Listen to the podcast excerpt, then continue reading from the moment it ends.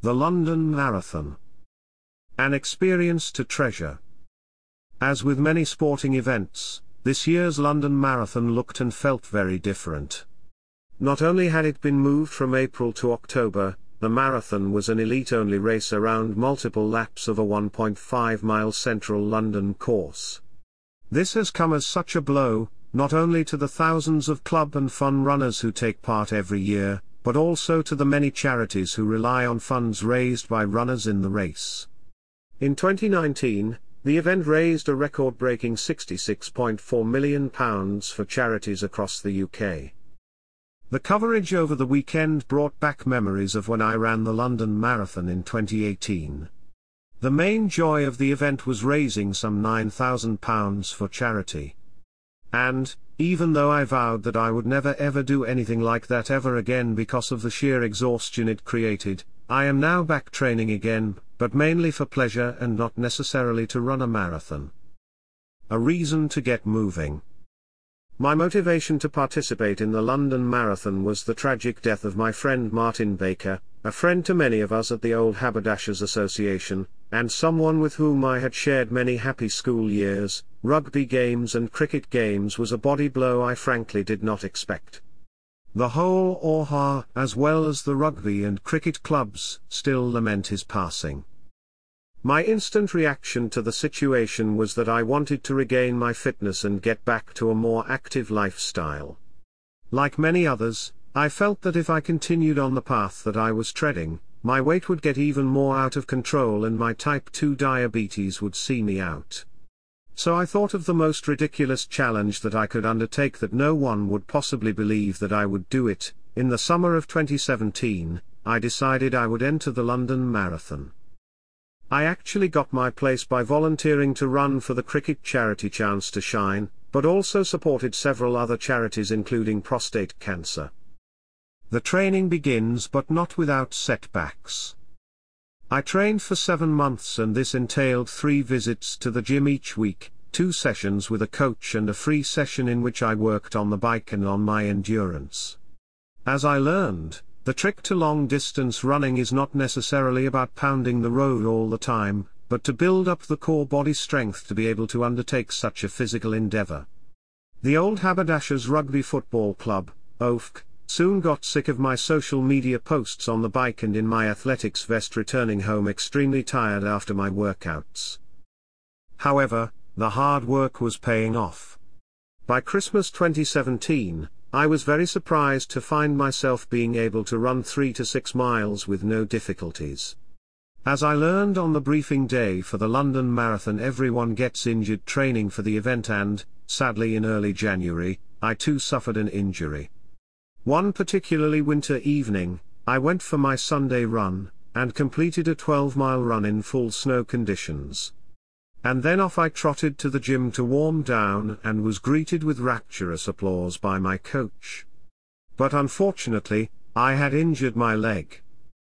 I began to get very nervous that I wouldn't be able to train fully for the marathon just four months away. My coach reassured me that I needed to get my leg better with the right physiotherapy and that the running would easily return.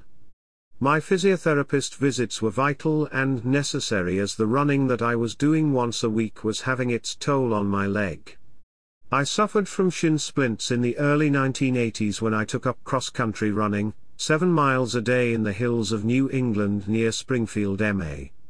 I was privileged to be an English-speaking Union scholar, at Wilbraham and Monson Academy in Massachusetts, USA for six months from January to June 1980. I ran with a 6 feet 4 man who of course took one stride and when I took two. Nevertheless this helped greatly with my fitness and enabled me to participate very actively in university level rugby in Cambridge. Luckily after about four weeks of intense physiotherapy, I was able to resume the gym, and then slowly back to my weekly run around the park. Focus on the job in hand, with the support of David Bowie. What I found quite surprising was the mental discipline required to undertake this exercise was far greater than I imagined. Thankfully, the single-minded focus I had developed during my school days at Haberdashers followed by Christ's College, Cambridge and KPMG assisted greatly. I was able to focus on my running and shut out all the other brain activity which was trying to tell me to stop. With just six weeks to go to the marathon, I was back to running six miles on my weekly run. I decided that I needed to increase the distance I covered when running. I live close to Regent's Park and ran round the outer circle as part of my training, according to my Fitbit, it is just over 3 miles in circumference. So I started increasing my laps. Ten days before the marathon I completed six circuits of Regent's Park, equivalent to 19 miles, one of the longest runs I had ever achieved. However, I followed the advice of Patty Hughes and my coach and didn't do a full 26 mile run before race day.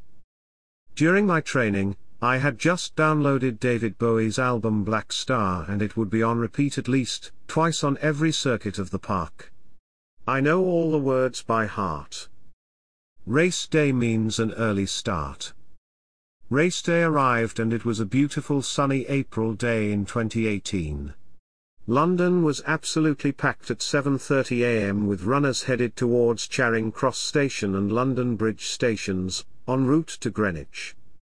As I arrived in Greenwich, it was already hot and the walk up to the start line was filled with a mixture of anxiety and excitement. I was going to do something momentous in my own life as a mark of respect for Martin Baker and other people that I knew closely who had passed on in the recent past. I was allocated the last group, that is, one of the slowest runners in the race. We were delayed behind the main runners by about an hour. When we eventually crossed the start line we were in very dense running traffic, and it was difficult to establish a pace. I remember very clearly carrying my mobile phone and heavy battery with me which was extra baggage. However, it allowed me to keep in contact with my coach, my girlfriend Rachel, who was cheering me on at various points along the route, and also with the old Haberdashers Rugby Football Club supporters unit who were a huge support as I became to tire. The first three miles of the course were pretty uneventful. And I was able to enjoy the experience although I probably wasn't running at anywhere like the pace I had trained at because it was the hottest day that a marathon has ever been run on. Foolishly, I did not put on any sun cream and despite having skin that tans easily, I got burnt and even two years later the sunburn slash tan lines that I got that day has only just disappeared from my chest. Generosity knows no bounds. The course from Greenwich winds its way through some of the most deprived areas of London. The abundance of refreshments and food that the spectators put on at their own expense for the participants proved the spirit of generosity with which London is well known. As I approached the formal watering stations, my fellow runners and I were treated to the sight of empty bottles strewn along the road where they'd been disposed of by the runners who'd gone before us and of course, we had to make do with limited supplies as we were at the back of the pack. I settled into a rhythm at about mile 7 and began to accept the fact that I was probably going to make it. One of the key things that we were told at the briefing is 99.9% of all people who start the marathon actually complete it. I kept in contact with my trainer, girlfriend and the Oak supporters group and sent pictures of the various milestones including some of the blow-up, bouncy castles that I passed. To combat the heat, there were watering stations with shower sprays along the course. However, mindful I didn't want any blisters, I did not go through the showers and I was jolly pleased I didn't. Halfway reached. As I approached Tower Bridge, which equates roughly to just about halfway point, we were faced with the prospect of turning right into Canary Wharf and Docklands. As I did so, I faced all of the faster runners coming back the other way, who were literally 12 miles ahead of us. This was very demotivating and I hadn't appreciated the negative impact that would have on me. It was getting even hotter and the leg into the Docklands was really very tough. I began to experience what I can only describe as the wall. My motivation to complete the journey I had begun began to wane as my body told me that I wanted to stop. However, my head kept telling me that I had to complete this mammoth task. As I came back up to pass Tower Bridge, I noticed this wonderful lady standing in the road offering sausage rolls from a large yellow Tupperware container. I grabbed two of them, one with each hand, and munched them very hungrily. Of course, the one thing I forgot to take with me was food.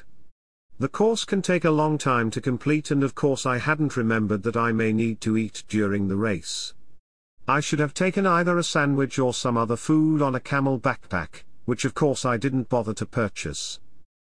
As I ran along Upper Thames Street, there was a slightly surreal feeling.